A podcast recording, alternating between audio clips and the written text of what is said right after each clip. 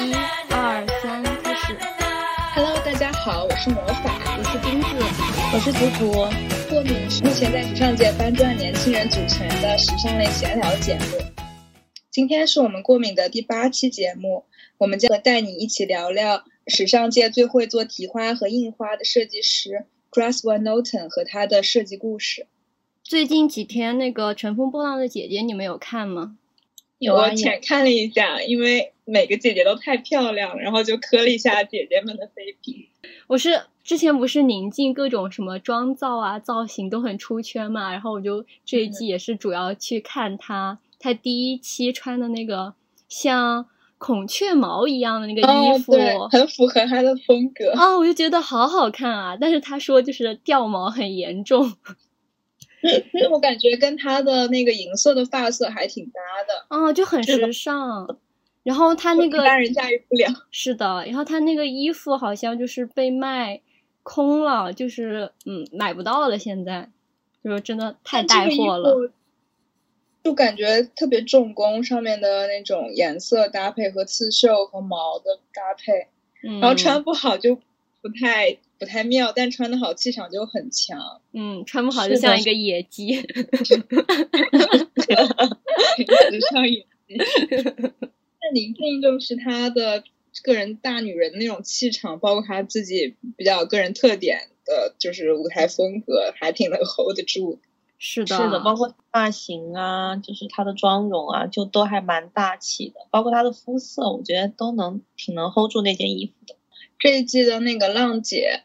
感觉就首先就搞了很多姐姐去营销 CP，我之前就看呃王子璇和张丽的 CP，然后觉得他俩好配啊，哦、他俩好漂亮啊，就是王子璇那个头发真的太美了，好像那种特别有气质的类型，然后又非常容易记住，很有辨识度。嗯，我是为了那个郑秀妍去看的嘛，少女时代。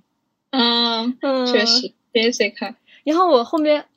反而关注到那些港台地区的艺人，我觉得他们也很可爱，就 Twins 呀、啊，还有薛凯琪，对，哎，薛凯琪真的太漂亮，太漂亮哦，还有王心凌，对，因为我爸妈最近在看，就我其实没有太多关注这种节目，然后我爸妈每天就是，就前两天吧，他们可能是恶补了一下浪姐，就坐在那个沙发上面讨论，然后我爸就问我妈，这个郑秀妍好看吗？这韩国的。然后我妈说、嗯、怎么不好看？人家可是女团明星。然后这个时候我正好从旁边路过，然后我就对我爸说：“你必须说她好看，因为之前我在我的就是某一个社交软件上面 po 过我的一张 P 过的图片，然后有一个不认识我的人评论说你笑起来好像郑秀妍啊。然后当时就去查了一下郑秀妍的长相，就虽然我看过嘛，然后就因为我对她妹妹就是郑秀晶比较了解，然后就。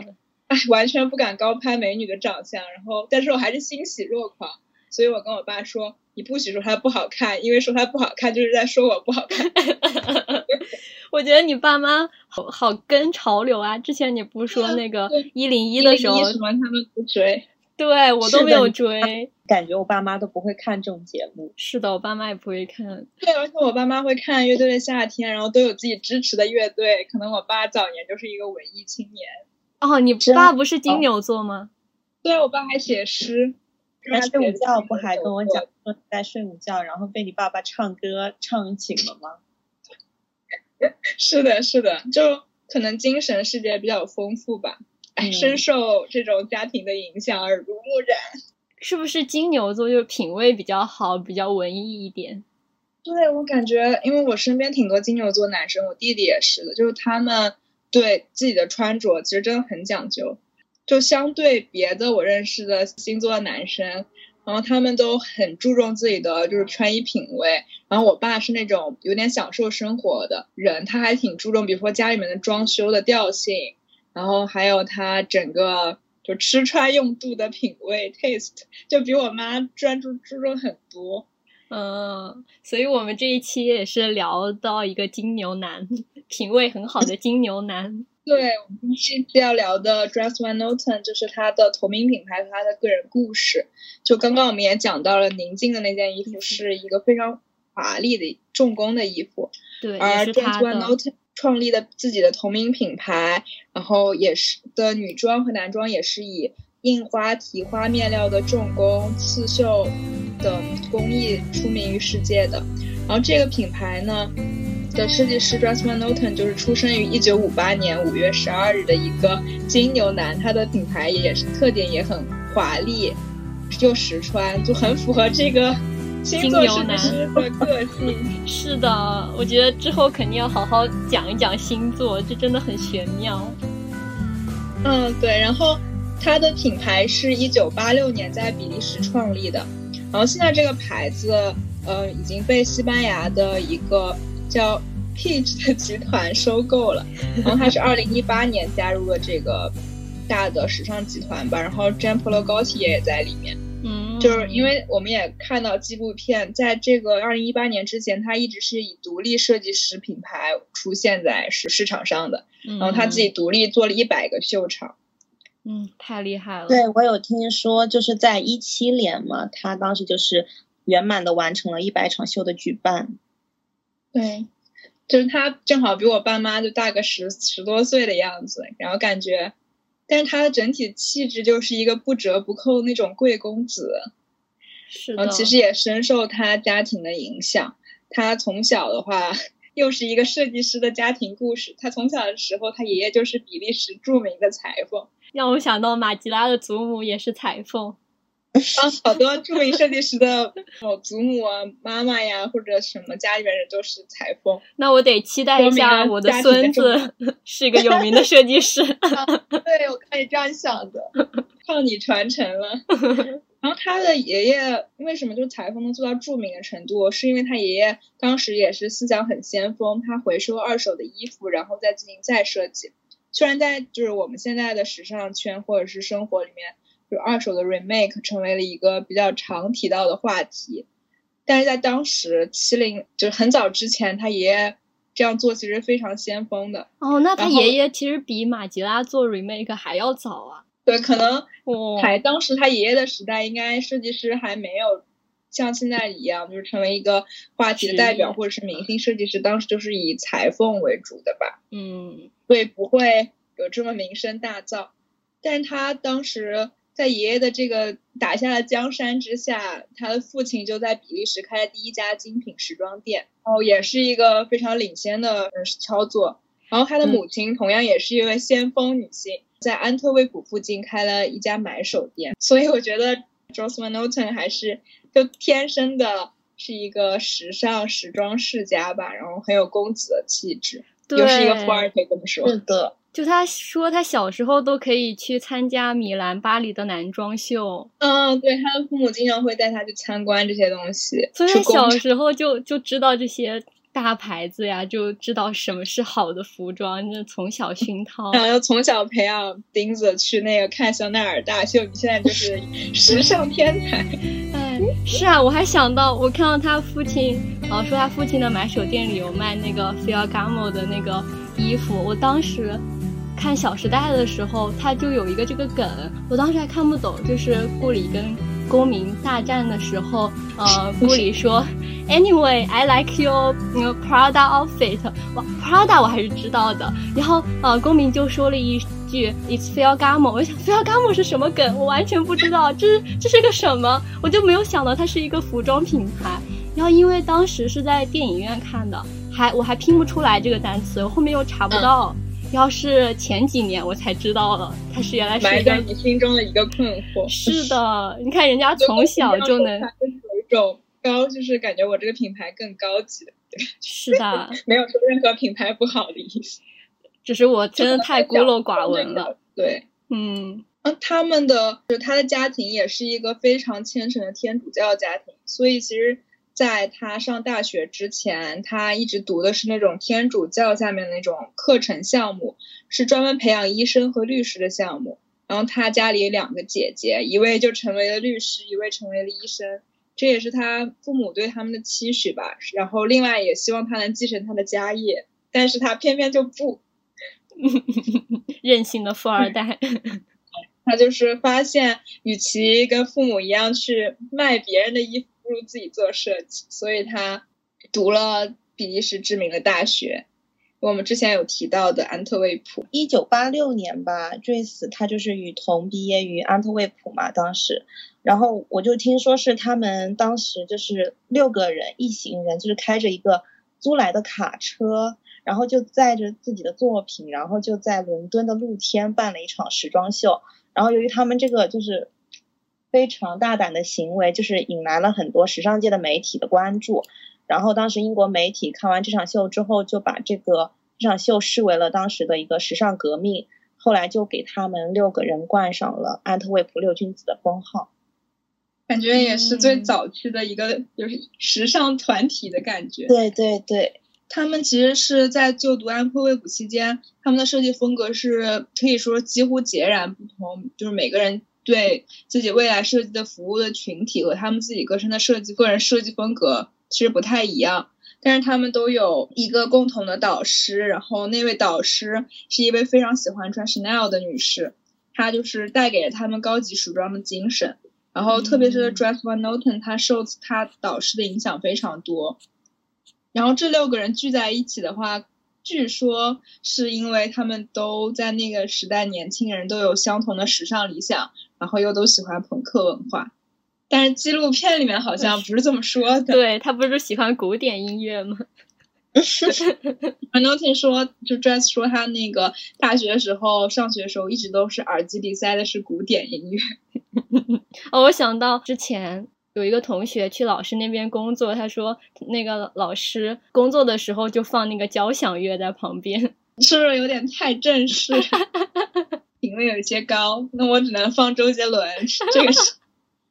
放双节棍，周杰伦。对，因为当时比利时是，并不是是一个时尚的，就是国家也，安特卫普也不是一个时尚的代表的都市。但是这六位学生的横空出世，打破了那种，比如说我是意大利设计师，我是法国设计师那样的，就是时尚惯有的，就认为那边的人可能更会设计。Dress 在自己的纪录片里也有讲过，他们六个人刚开始。也没有一开始就创立自己的品牌，但当他们去讨论要各自创立品牌的时候，有想过是不是把自己的品牌名改成一个法国的名字或者意大利的名字，就让自己看起来好像更洋气一点，血统更正宗一点，更时尚一点。但最后他们还是决定坚守初心，就是要用自己的比利时的名的同名去建立自己的品牌，然后建立自己的 DNA。然后他们六个人也确实大获成功。嗯，就感觉他对于马吉拉来说，马吉拉不是从小就说我要当一个巴黎的时装设计师吗？J.S. 就他他的工作室也在安特卫普，就有人问他为什么不去巴黎，一直留在安特卫普？他觉得安特卫普与任何一个时尚都市都保持着一个健康的距离，然后也还是因为那个。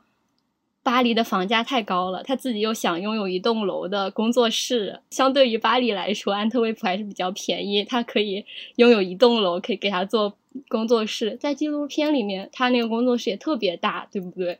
就是那些面料都可以铺在地上。对，然后他们六个人其实设计风格之前也提到非常迥异嘛，就分为什么？易敏感的少女，然后还有色彩樱花大师，也就是 Joss Van Noten，还有黑暗哥特女王风格，还有怪诞时尚顽童、运动王子、细腻田园匠人，就每个人都有自己的。组合里面的分工担当，正好就不撞款，这样能一一直做朋友。他们是不是六个人把全世界人的种类的衣服都设计完了？嗯，但他们还是偏小众的，因为都是起步是以独立设计师品牌起步，是很多牌子我们的比利时语水平都读不上来。是的，太难念了。我们是想做一个关于六君子主要几个最有特色君子的一个系列，所以。之后会一一跟大家介绍吧。嗯，我还有听说，就是当时因为他们的老师就是是一个非常爱穿香奈儿的女士嘛，然后后来她的作品可能会受老师的影响等等，出现了一股很强劲的反奢侈风，可能就是会就是如果像香奈儿的话，它就是整体的话。廓形可能该显腰线显腰线啊，就是这样的一个风格。嗯，然后后来在他们的服装上，可能就是运用到了超大的廓形啊，非常长的袖子呀，或者就是说把就是里衬露在外面，就是各种拆分啊、拼接等等都运用上了。皱巴巴的织物这还挺安特卫普的。对，皱巴巴的织物也能做成正式的，就是晚装嘛。所以说他们的当时在那个时候，他们的前卫设计和概念是会影响一个人的个人风格的。而且可能老师就是他偏向喜欢你这种风格，你刚刚接触设计的时候，确实很容易被老师影响。我感觉我就会被我的老师影响。我也觉得，我觉得我就是被影响的一个典型。就我感觉现在买衣服真的，我整个系列 就变成了卡其色系。对，而且我，而且我成为我的之前还说我我讲话跟我老师也挺像的，然后我说真的吗？他说是的，因为他虽然素未谋面我的老师，但他听我跟老师打电话，他说我觉得你们俩挺像。那你挺开心的。嗯，对，而且我老师也是双鱼座。当时我们不是老外来跟我们合作一个星期那个课程，你不是说老外太折磨你了，你都哭了。对的，对的。可能就是每个老师跟你的适配度不一样吧，总有一些更合适你的老师在后面等着你。因为对老师肯定还挺重要的。我们刚才讲到 Dress 嘛，他也是受他老师的影响，他个人的服装是以经典裁剪和中性风格为主。虽然他是一个很喜欢做色彩、提花、印花和刺绣这样的一个人，但他的整体廓形又不会过分的夸张、过分的结构，而是以基础款的或者是古典款的西装呀、衬衫然后为主，所以他其实是有一个很好的市场。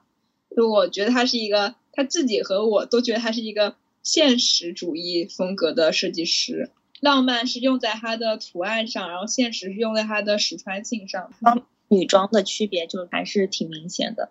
就女装的话，更加花里胡哨一点，然后可能颜色啊、图案、印花，包括整个的制作工艺都会更复杂一点。但男装的话，整体就是更加简约一点，可能会更加实观 我很。喜欢他的男装，就很符合我对男装的期待，就是小嗯细节精致。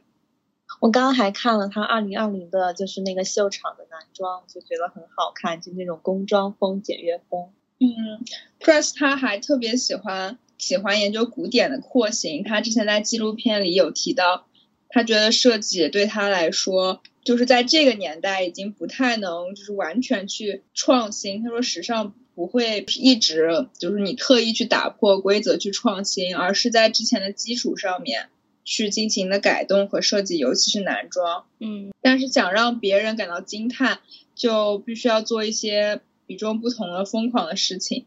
然后，所以他可能他的男装刺绣，我记得有一件他的刺绣衣服还挺有名的，上面就是一个非常精致的叫什么一个动物，让我想一下龙，虾吗？龙虾？对，就是龙虾。我也看到了那个，你刚刚一说，我想是不是龙虾吗？看那个对门襟那边跨过去，感觉很对对对精致，而且还要对齐。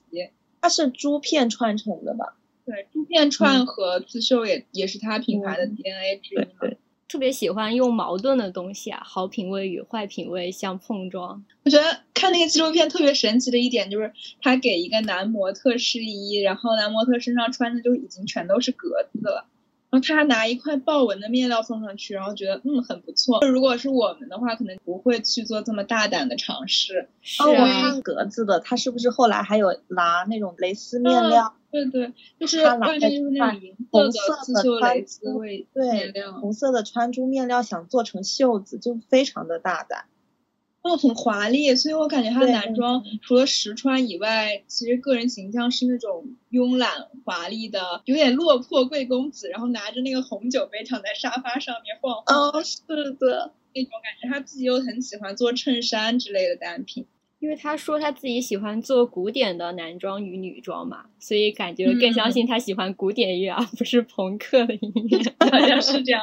他可能就是那个办公室里面放着交响曲的古典交响曲。就旁边耳朵还塞着一个耳机在听朋克。矛盾哦，说到矛盾，他的工作室跟他的家里真的完全不一样哎。对，我听说嗯对，工作室就是整体就是非常干净，然后简约，就是那种现代化的高级配色。但是他的家好像就不是这样，听说他家是在比利时安特卫普的一个洋房别墅，后来还被 Vogue 杂志称为什么天堂花园，就很厉害。好浪漫。对，对他这个人好像就很爱种花，他好像已经拥有了三十多年的园艺经验吧。嗯，对，我看到他有说，如果以后要写一个自己的书，他就要起名叫《郁郁闷的园丁》。好棒！这段时间他在就是疫情的情况下，他就一直在 ins 上面 po 自己种的花园里种的花的图片。然后他的好漂亮，对，超级美。我看那个纪录片的时候，听说他每年就除了定期去巴黎办秀以外，就大部分时间全部交付给了自己家的花园。他说这是算他与世俗的一个隔离区吧，然后他感觉他众多的时装设计灵感也是在家中种花、养花、培育之间找到的那种答案。嗯，我看到他的家，我觉得非常的有特色。它是一个十九世纪年四十年代的老房子，白色的建筑，然后被茂密的林地和湖泊包围。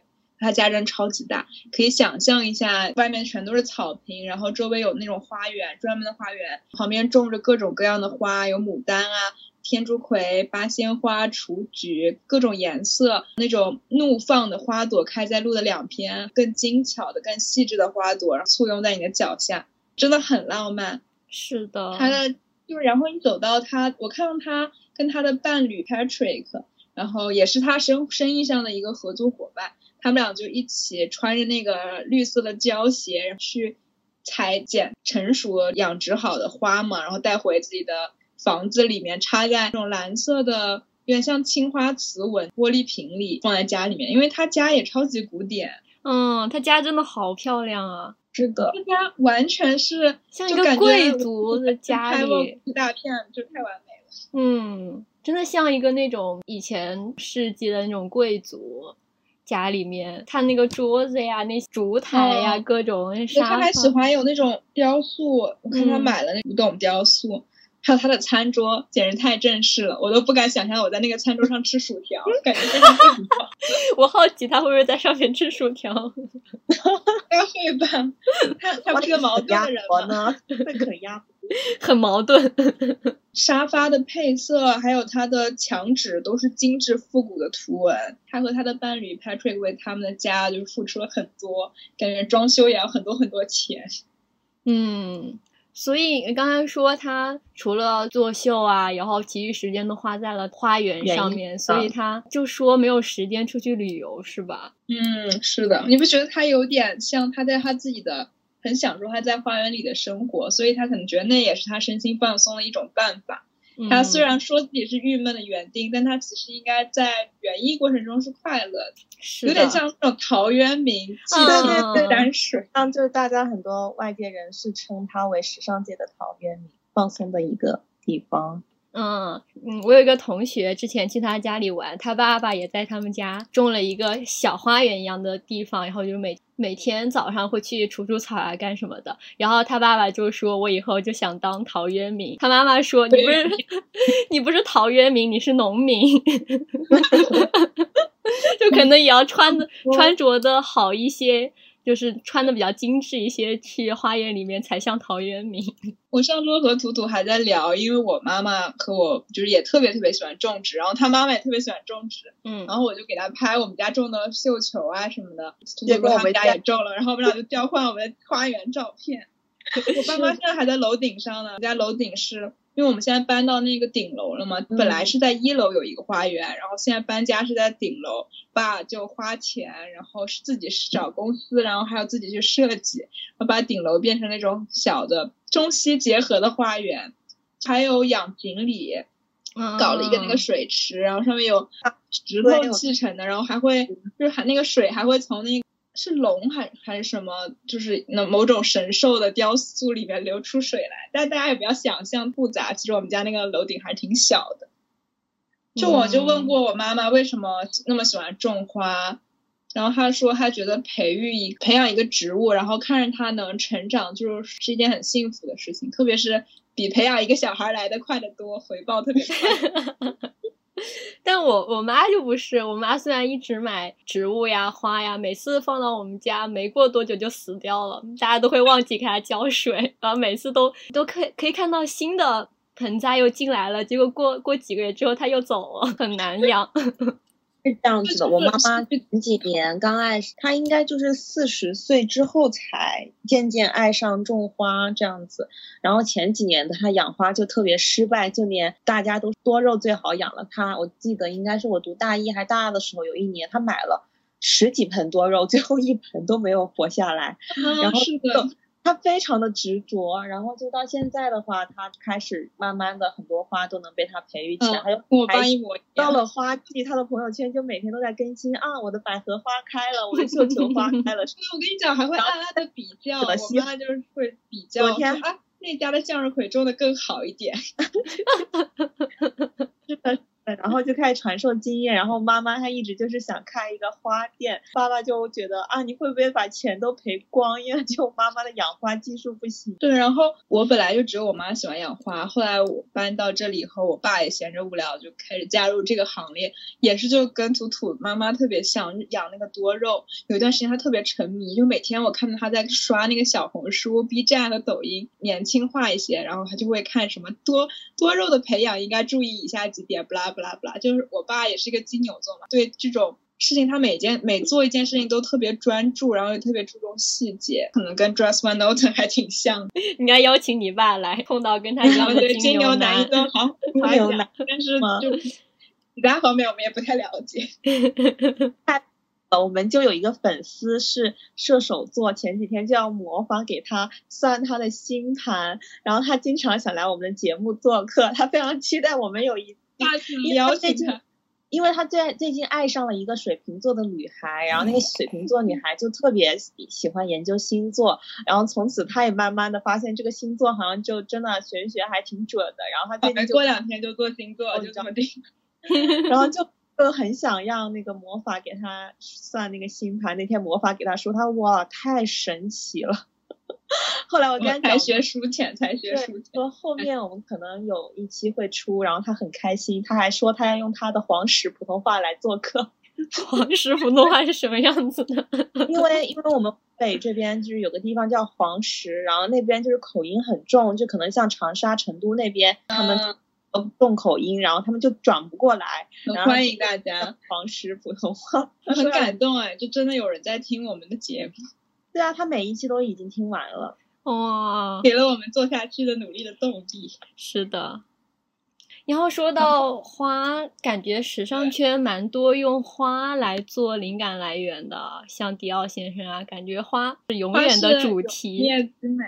因为这种开在大自然界的花，感觉鬼斧神工、天造的美，就什么花仙子，你就会想象中一个非常美丽的一个形象。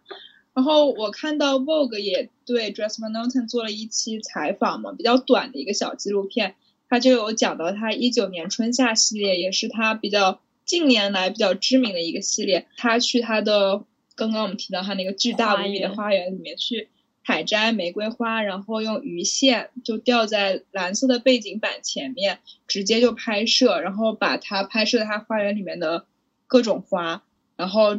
处理成图片，最后印在服装上面。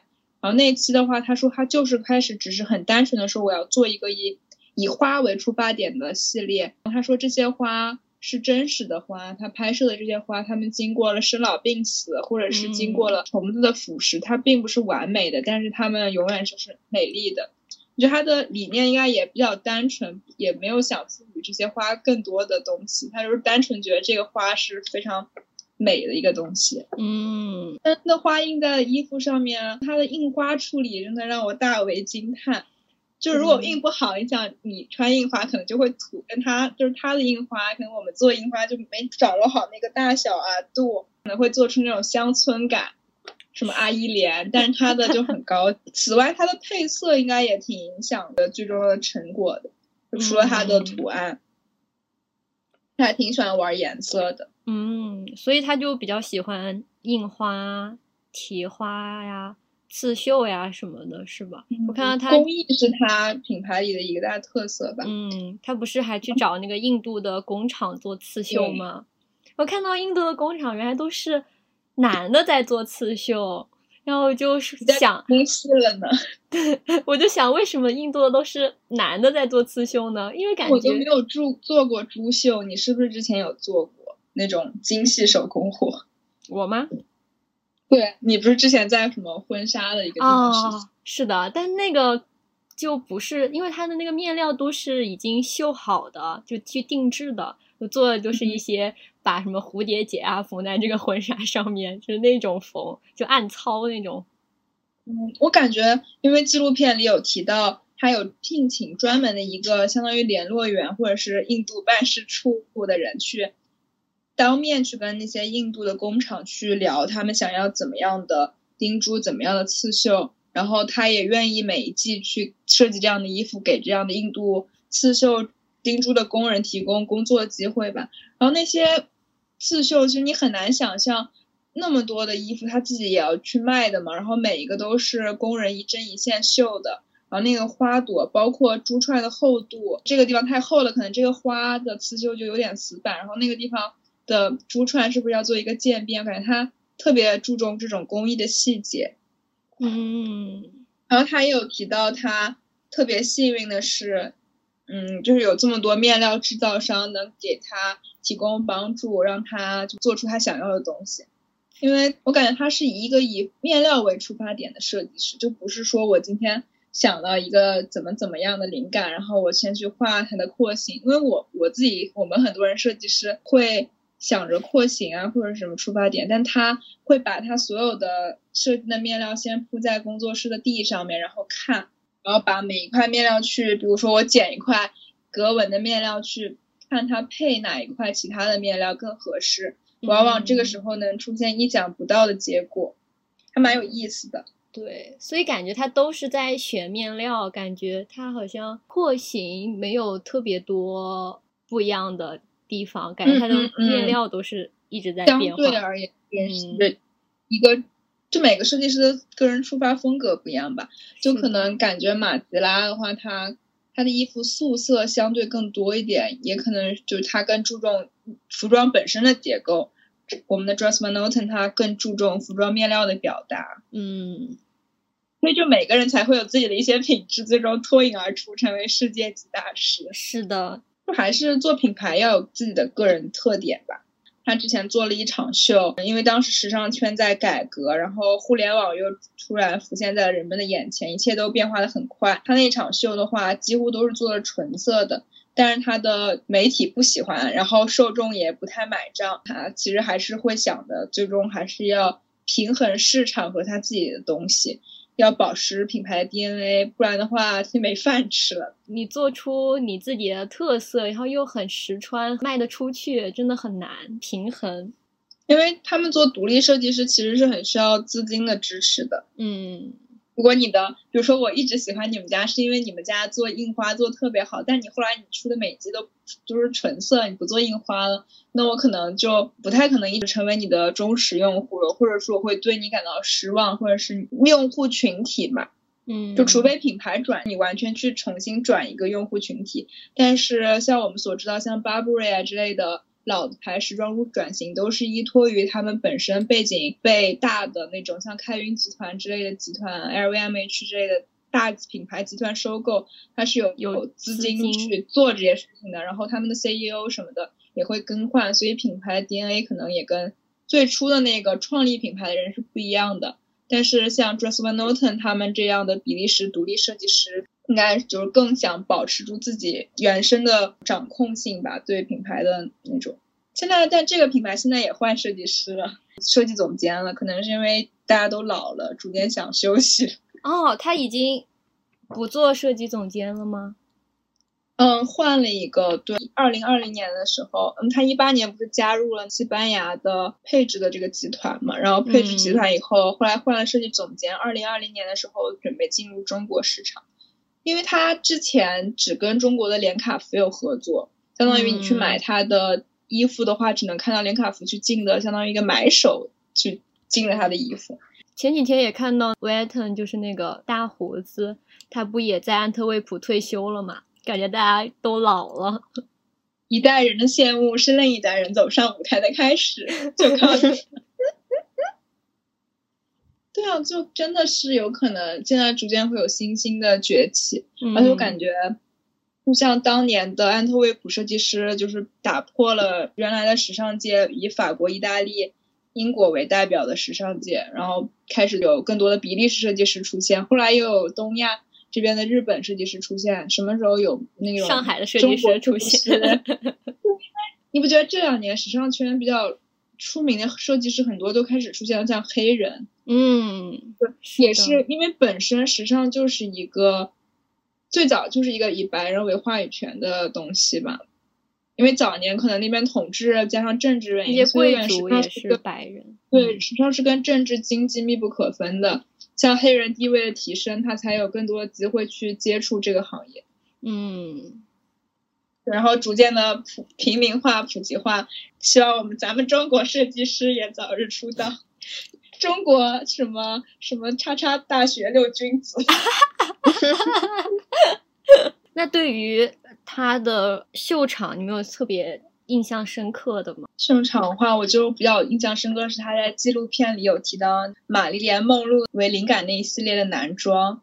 嗯，然后看到他就整个工作室里面铺满了各种就是以梦露当年的照片印成的那种数码印花，然后各种颜色的铺在地上，然后他就在那边看，还有他的男装设计总监把那个一个巨大的然后印着梦露印花的面料披在自己的背上旋转，你不觉得他的设计手法也挺有意思的吗？就这期梦露在这个纪录片里有提到，其实我更更惊讶于他的那个。工作方式对啊，你说那个一张纸上面挖出那个西装的样子，然后附在那个面料上，我觉得天呐，这也太太高效了。对，我觉得以后可以试试这种工作方式。那完全没想到，感觉为什么我们这么愚笨？是啊，而且你可以移动那呃那张模特照片的方位来看，我把这个印花往哪儿放更合适。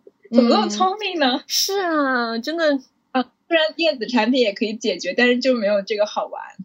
而且这种就是你更能看到实物，太聪明。但其实你用 PS 也能解决，但就感觉这个更有意思。嗯，你说的也对，为什么呢？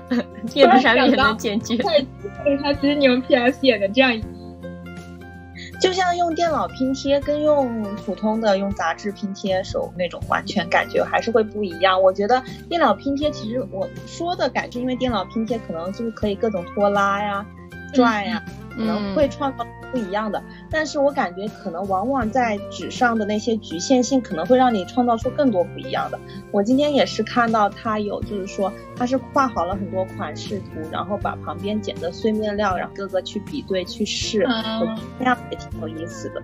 嗯嗯，我我觉得他们也可能是因为他们相当于是之前的老一代的设计师，整个工作方法也是比较传统的。其实我个人还挺喜欢这种方法。嗯，我也是。相比于用 iPad 去 P 图，我个人更喜欢去打印很多图片，然后在虽然在我打的时候那个图片大小是固定的，但这样的话它既局限了我能不能移动它的大小，但是也。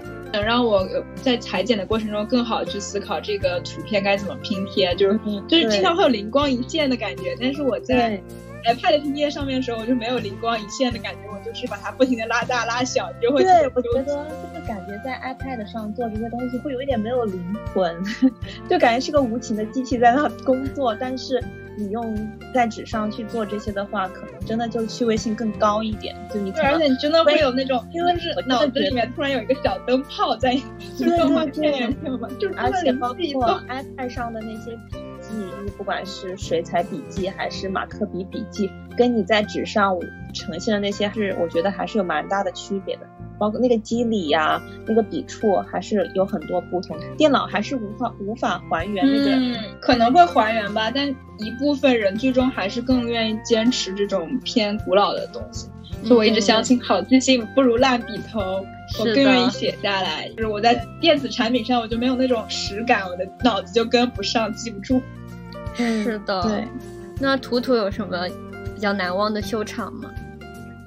我是记得他最近他那个我看了一下他的纪录片，他纪录片开场是在一个类似于花园里的那场秀场嘛，那个好像是二零二零秋冬的一个秀场。就是对于他的服装来说的话，我印象深刻是因为他运用了大量的印花和提花工艺嘛。经过我这一年的洗礼，我可能会更加喜欢素雅一点的风格，但在很前改变了，对，在很前期的时候，其实我是很喜欢那些很花里胡哨的东西的，所以我就对他二零二零。秋冬的那场秀还蛮有印象的，因为他那个秀的主题叫派对女孩，就感觉很放松，很我，很我，很我的感觉吧。嗯，然后他他整个作品也是运用了很多花的元素，包括也运用到了有蟒蛇皮、羽毛、貂毛的等元素，反正就大部分是大自然的产物。然后也带有了一些民族啊以及怀旧的特点吧，它挺杂糅的，它就是感觉对什么东西都会放进去，但是你最终呈现的效果又很华丽的和谐。嗯，对，就是你看它运用的是很大自然的东西，但是最最后呈现的就是大量的奢华的感觉，就就很 A 的那种感觉。然后就那些运用元素还挺多的，对，它看起来很昂贵，但又很不羁，就就那种感觉，那场对对的印象还蛮 深刻，非常到位。嗯，而且她的妆发也很有意思。她整个妆发，我因为我当时看的时候就是黑发加，她会挑染一部分吧，就在头顶可能是蓝色，可能就跟随她的妆会变一点点渐变，就真的 跟我头发 一样。但是就是确实蛮好看，包括她选用的模特有很多人是黑人模特，然后更加能衬出她衣服上的那些素吧，表现的更加的好。嗯。我觉得我印象深刻的应该就是他纪录片里面他的第一季，他是在那种丝绸啊、乔其纱这种应该相对于是比较精致的面料上进行印花，但是他刚开始只是印花做出来的时候太过于精致典雅，日常好像不太能穿，就是他当时呃好像那个时代丝绸还是就是高高在上的感觉，不太日常。然后他就决定要把这个变得休闲一点、日常一点，然后他就把整个系列都放进洗衣机里面去洗，然后就所有的丝绸衣服都起皱，就皱皱巴巴的，然后收缩之后变得很休闲。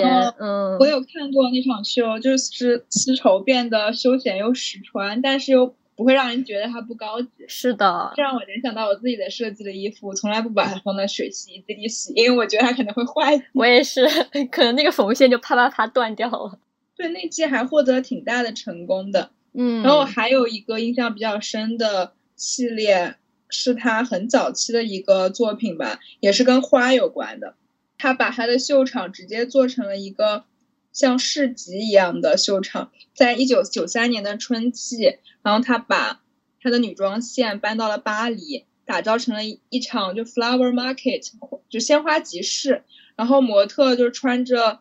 几乎是白色的服装，然后上面装点的就是真的鲜花和它的制作的东西，走着轻快的步伐，就像仿佛就是我们在鲜花集市里面采购，然后碰到熟人，轻快的交谈，很有烟火气息，然后特别浪漫。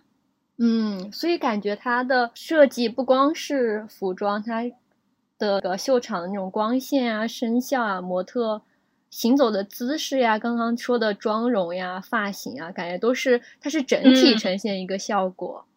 嗯，每个设计师应该都还挺在意这点的，因为最终服装的呈现，或者是被媒体和他的目标客户是不是去买，还有他整个最后艺术效果的呈现和理念，都在秀场上面。纪录片里也有拍到他很几场他筹备秀嘛。就是每个设计师，我看纪录片，他们在筹备秀场前都非常紧张。模特上上台前一秒，他就还在那儿问他的那个助理说：“我不知道他们的手是该插在袖子里，还是该拿出来，快帮我看一下，他要上台了。”哎，后台都是很慌乱的。对，然后他还有吐槽过。他说，从两千年左右开始，就是时尚变得就逐渐变了，互联网的加入啊，然后模特也不再笑了，就像我们这样见到的，不苟言笑的，然后就所谓的高级脸。但当时可能他们再早之前的话，秀场其实更更活泼啊，不是说我们想的现在有很多秀场很好玩，但其实老一辈的设计师他们秀场一会儿就像马吉拉他们也是嘛，就是 John Polo Gotti 也做过，像摇滚乐乐乐队啊，然后或者是模特，就非常的快乐，脸上洋溢着笑容，走在汽车厂这样的东西。是的，纯真一点吧，没有那种行业气息特别重。对，感觉更加的生动，像以前的秀，像以前香奈儿的秀，就是模特走的就不像现在，就是扑克脸上还是笑的，然后扭来扭去，定点的时候还。演演演戏，又感觉很好看啊！对，后来也只有维密是这样，然后现在维密也没了。爱情，但是维密跟他们也不太一样。可能有人想把时尚变成更高级的东西，或者是某一些时代的引领下导致的改变吧。然后我有听他也有谈到这些改变，他们最近也有安特卫普六君子，好像就是前两天吧，他们去。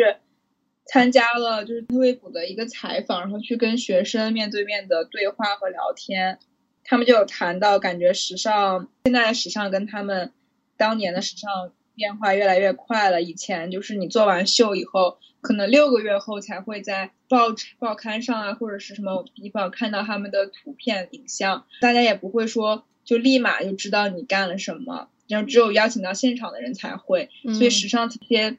浪漫的又具有神秘感、相对轻松的东西，而现在你的品牌无时无刻都被曝光在 Instagram 上面，就是他们对于他们来说可能有一点不太适应，或者是有不同的自己的想法。嗯，就他们很多人都聊到六君子说，他们想把自己的品牌去规模缩小，或者是放慢脚步，而不是每一天都是紧紧锣密鼓的，然后不停的去。后社交软件去做这种各方面的营销，因为他们不想让自己的品牌完全的暴露在媒体之下吧，嗯，可能更需要一些沉淀的时间。是的，就像他们真的很赶，每次都是什么，他男装秀结束之后，一点都不能开心片刻，就要马上投入到女装设计，就感觉这个节奏太快了。对的，而且他们都。不太喜欢快时尚嘛，嗯，然后因为 Dress Van Noten 在他的纪录片刚开始就说过，快消品在许多人购买服装的时候，刚开始非非常喜欢，但一旦穿上两一两次后嘛，完全厌倦了。其实就跟我们买衣服差不多，是的。就我这两年变越来越爱买 Vintage 的服装，也是这个感觉，感觉真的有故事、有沉淀的衣服，更更让我愿意永久的穿它吧。嗯。他也说，对他来说，时装就是你能欣赏的、能穿出去的，而且几个月之后你还想穿的。确实，感觉很多衣服我们买了之后，穿了一两次、拍了照之后就没有那么想穿了。嗯，这应该也算是一个永久的议题。嗯，感觉随着新的设计师登上世界舞台，可能一切都会逐渐被改变，或者是品牌为了商业化和它的价值。更多的盈利的上面的考虑的话，不得不把做成一门生意，或者是去做噱头。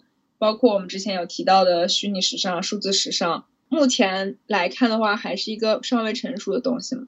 但仍然，可能对于这一辈老的，真正是在做我们穿着服装的设计师来说，他们可能一时半会儿觉得一切都太快了。嗯，然后纪录片里有你有没有看到那个？Dress 的那只狗啊，非常可爱，就是一直咬着那个蓝色的球，然后它特别好像特别喜欢它那个狗。哎，我也很想养狗，你们想养什么狗啊？我们应该都是爱狗人士吧？比爱猫比起来更爱狗。嗯，你有想养的狗的种类吗？啊，我就挺喜欢 Dress 那那个狗的，它那只狗叫 Harry 嘛，然后那是什么种类啊？那是什么种类啊？感觉很常见，但是我又说不出来。是金毛吗？不是，不是，那狗完绝对不是金毛，有点像，可以去查询一下狗类大全。对，这只狗狗在二零一九年去世了，然后它又养了一只狗，一模一样的品种，但是名字不一样。所以它真的是一个 dog person，它跟它的伴侣应该都是那种，我就感觉喜欢狗狗的人，一般心态上面就是相对更。Open 更乐观一点，我猜测啊，他给我看他纪录片的感觉，他就是一个脾气还相对还可以的设计师。嗯，可能吧，我也不知道他在工作中什么样。他看起来很温和，没有那种很啊那种的语言特别有个性、特别那个叛逆的感觉。就像我之前看西太后的纪录片，她就是一副啊，我不想接受采访，然后我哎，算了，你们媒体就爱问这些东西，我真的烦了那种感觉。因为 Kathman Norton 他有说过，他自己特别爱，就他们挺喜欢分享自己的故事的。嗯，哦，我查了一下，他那个狗叫爱尔梗犬。哦，好像确实那种类型的犬好像就叫什么什么梗犬。啊，对那你们想要什么？你你你先，就是，我现在就爱觉得那意大利的一个狗很有意思，叫叫意大利小灵皮，小灵就特别皮，对很小的狗狗吗？长什么样的？快形容一下它是那种中型犬吧，就很瘦，然后就是那种很瘦的灰色的狗，很圆的眼睛。然后其实我觉得它跟我啊最近也很迷恋斑点狗，因为我有看到很好看的品种很纯的那种斑点狗。我想养的狗就小时候的油漆广告里的狗，那是多乐士的那个。啊，我知道那那个是那那个毛毛啊古代牧羊犬，我特别想养，我一直想养。嗯，我记觉还得以前挺难谁家养的，因为它很大只，感觉脾气很好，但是毛太多了，眼睛都遮住了。我就喜欢有毛的。刚刚那个土土的狗狗，感觉它身上好像没有那种对，对毛我喜欢的我最近喜欢的狗是短毛狗，就感觉嗯更打理一点。但是我记得那个多乐士的狗，当时看着也特别喜欢，而且我记得有一个男明星养过，就是那个男明星去世了，叫什么来着的？抑郁症去世的，是我们读高中去。是是那个乔任梁吗？哦，对对对，乔任梁就有一只他的这样的狗。嗯，我真的很想养多乐士。嗯，我早年会比较喜欢大型犬，因为我就是感觉啊，就跟别人不一样，别人都要养可爱小狗，我就要养那种特别拉风的狗。我也是想着，然，但后我还挺喜欢萨摩耶的，它笑起来好像小天，然后是的，毛毛也很软。但我上大学以后又喜欢柴犬，也感觉特别傻。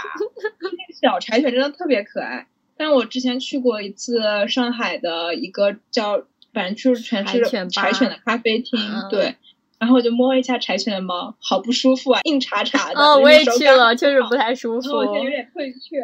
嗯，我我不想养特别怕那种特别小的狗，被我如果我一不小心没有看到它，它在沙发的缝里，我就一下子坐下去把它坐死了，怎么办？马尔济斯犬，对，太小了，我觉得。好多博主都养，就超可爱，但是那个真的好小啊。对一不小心就把它当成玩具了。对呀、一不小心就嗯坐下去了，怎么办？但听说这是什么最适合女孩子养的犬，除了缺点贵以外，马尔济斯就特别小巧粘人，然后又不掉毛。其实不掉毛还挺重要的。是的，是的，是的，时尚圈里还挺多啊，就有 dog person，还有 cat person。老佛爷就是一个爱猫人士，对他的猫宠爱有加，还把自己的遗产给了猫吧，还是什么的。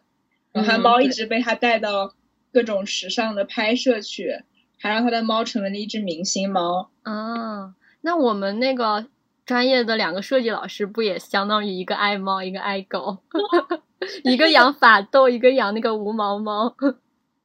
对，而且老师真的好爱狗啊，我感觉就是哦，爱猫的也那个特别爱猫，那个养猫猫的老师每天都给猫织毛衣，然后给它做造型。我觉得法斗可爱。我最近我朋友就养了一只黑色的法斗，就小的时候真的好乖啊，但是就听说长大了，像法斗啊，他们就还挺臭的，有口臭。像那个柴犬不也有味道吗？嗯，应该都有吧。其实狗身上的味道肯定是比猫身上的味道大的，它应该也没有猫那么爱干净。嗯，但，我认识很多男生都喜欢猫，就感觉啊那些男生可能就是偏心思细腻一点。嗯，我弟就是一个非常爱猫的男生，然后，但是我前两天去我外婆家，然后他我弟的猫正好放在那边，那个猫一点都不喜欢我，我走近，我外婆喊它过来，那个猫就窜过来，然后它看到我在旁边，我一靠近它就窜走了，就摸都不让摸，有眼缘感觉。嗯，好想要一只自己的小动物，这样离成为知名设计师又近了一步的。是的，我还去看了那个养古代牧羊犬的费用，一个月要一千块。我觉得我都养不起我自己，我还去养狗狗。确实挺贵的。是的，就大型狗吃的又多，然后它毛又多，要得去打理，要去洗澡，就花费很多。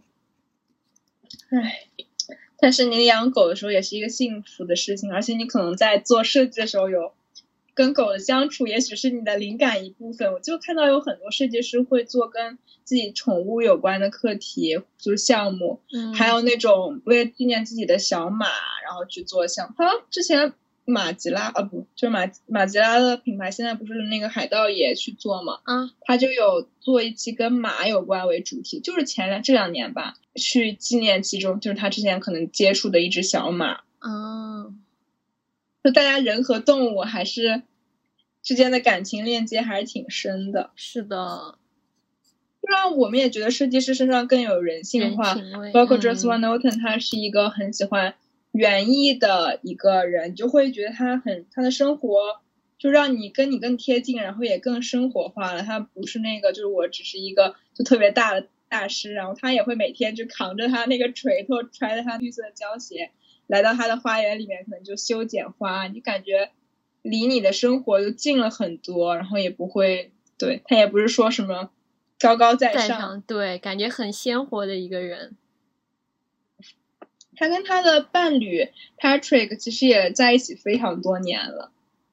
我感觉他们都蛮长情的吧，知道的几对，像上次那个对汤姆·对布朗对跟安德鲁不也是很多年吗？可能也可能是没时间谈恋爱吧。你想，这时尚圈，我每天懒忙的焦头烂额的，都没有时间跟你出去旅游，是对吧？找到了以后就从一而终得了。嗯，而且开始看到那个纪录片有说，Patrick 他翻译给到是他的合作伙伴，然后我刚才想，这不是男朋友吗？怎么是合作伙伴？但后来我感觉他确实跟 Patrick 更像是伴侣，生活、商业上都是他们一起就是工作，其实也有商业上就一起互相帮助，然后生活上又一起打理自己的花园、自己的生活。真的嗯感觉是，就生活上的火很合适、很契合的 soul mate。是的，他说他之前在那种低落的时候，或者是心情不好的时候，Patrick 就会给予他帮助，有时候会问问你最近秀准备的怎么样啦，然后之类的问题，然后就去关心他。又磕到了个设计，师都有崩溃瞬间，就需要有一个人来安慰，只要是 CP，我们都可以磕。就还挺好的吧。而且他们现在年纪也不是很小了，却仍然其实也没有完全的去真的退休或者隐退，一直在坚持着做自己的设计。嗯纪录片的最后 d r e s s Van Noten 还有提到，有人问他你是愿不愿意什么时候去想跳出时尚圈这个圈，或者去 take a break 休息一下，但是他有说，因为时尚秀场春夏和秋冬就是一期连着一期，他个人其实只有两个线，一个是男装，一个女装，但同这样的生活仍然是非常紧锣密鼓的。嗯嗯，他说这是一个你死我活的竞争，就非常符合时尚圈给人的感觉。他说，但是大部分设计师都不会，包括他的朋友们吧，可能都不会去真的没有想好前不会去离开，或者是去修修整，因为这个行业让他上瘾。然后他说，最深的感触就是，当你发现自己可以创造美，并且给别人情感触动，自己能创造一个新的配饰的时候，带给他更多的是心灵上的满足吧。嗯，所感觉以这应该是是独立设计师的精神支柱。但我看到老佛爷也就问他，他说就是设计创作就是他的休闲时光，他没有把这个当成工作所以。他的一生都在休息吗？对，他就觉得哎，这是休闲啊，我就是喜欢画画，我就喜欢做设计。天呐，嗯，如果这样想的话，老佛爷一生都在休息，是呀，他一生都很快乐。常沉浸在这个行业还挺不容易的。很多人在能大学或者是之后去接触到，因为这个行业压力还挺大的嘛。我看很多嗯留学的学生有发，就每天 deadline，然后每天都在做衣服，没有自己的时间。但当你如果你可能就是像这些人一样，全身心的投入，真正的非常热爱的情况下，你可能就觉得这就是我的 break time。我看就跟我们看电视的时候那种感觉一样。对啊，我们可以，你看，我们可以天天一天都在看电视，像你可以一天都在看小说，人家老佛爷就觉得我一天都在画画做设计，就是我的休闲时间。沉浸在自己的世界里面。是的，所以设计其实还挺需要长期做这种设计师，真的很需要精神的支柱。嗯，可能你需要有两个爱好交替轮流着来比如说种花，然后呢设计画累了就去做另一个爱好，回来再继续睡。他他也说过，他对这份事业太过投入了，服装已经掌控了他的人生，他深深的迷恋他。但是他又说，他指的不是 fashion，因为他觉得 fashion 这个词太过的空洞无物。他想说，等他想好了以后，他想创造一个新词来替换掉 fashion 这个词，因为 fashion 代表着六个月以后就会过期的东西，不再时尚的东西。他想创造一个永恒不过时的词，是吗？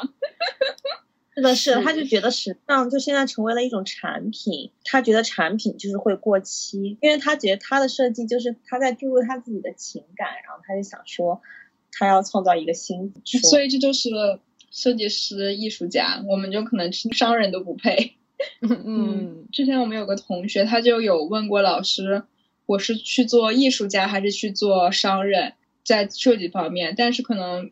有人觉得这两者是并不矛盾的，但可能也有人觉得，如果我要去兼顾我的销量或者是怎么样的话，我就不能做一个完完全全的艺术家去表达自己。嗯，但没有办法，这个 生活所迫，除非你天生就是富公子。是啊。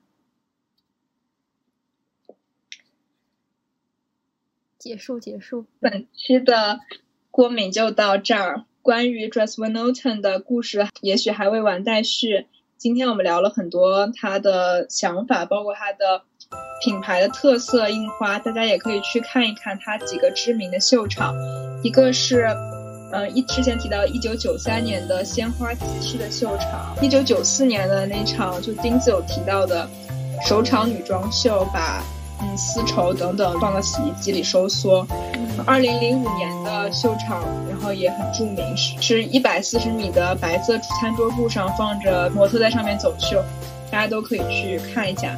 然后也可以留言，你想听我们聊一聊哪一个品牌，或者是对我们今天提到的一些跟时尚和生活的一些看法，可以提出你的想法。欢迎你和我们互动。好了，拜拜，拜拜。Bye.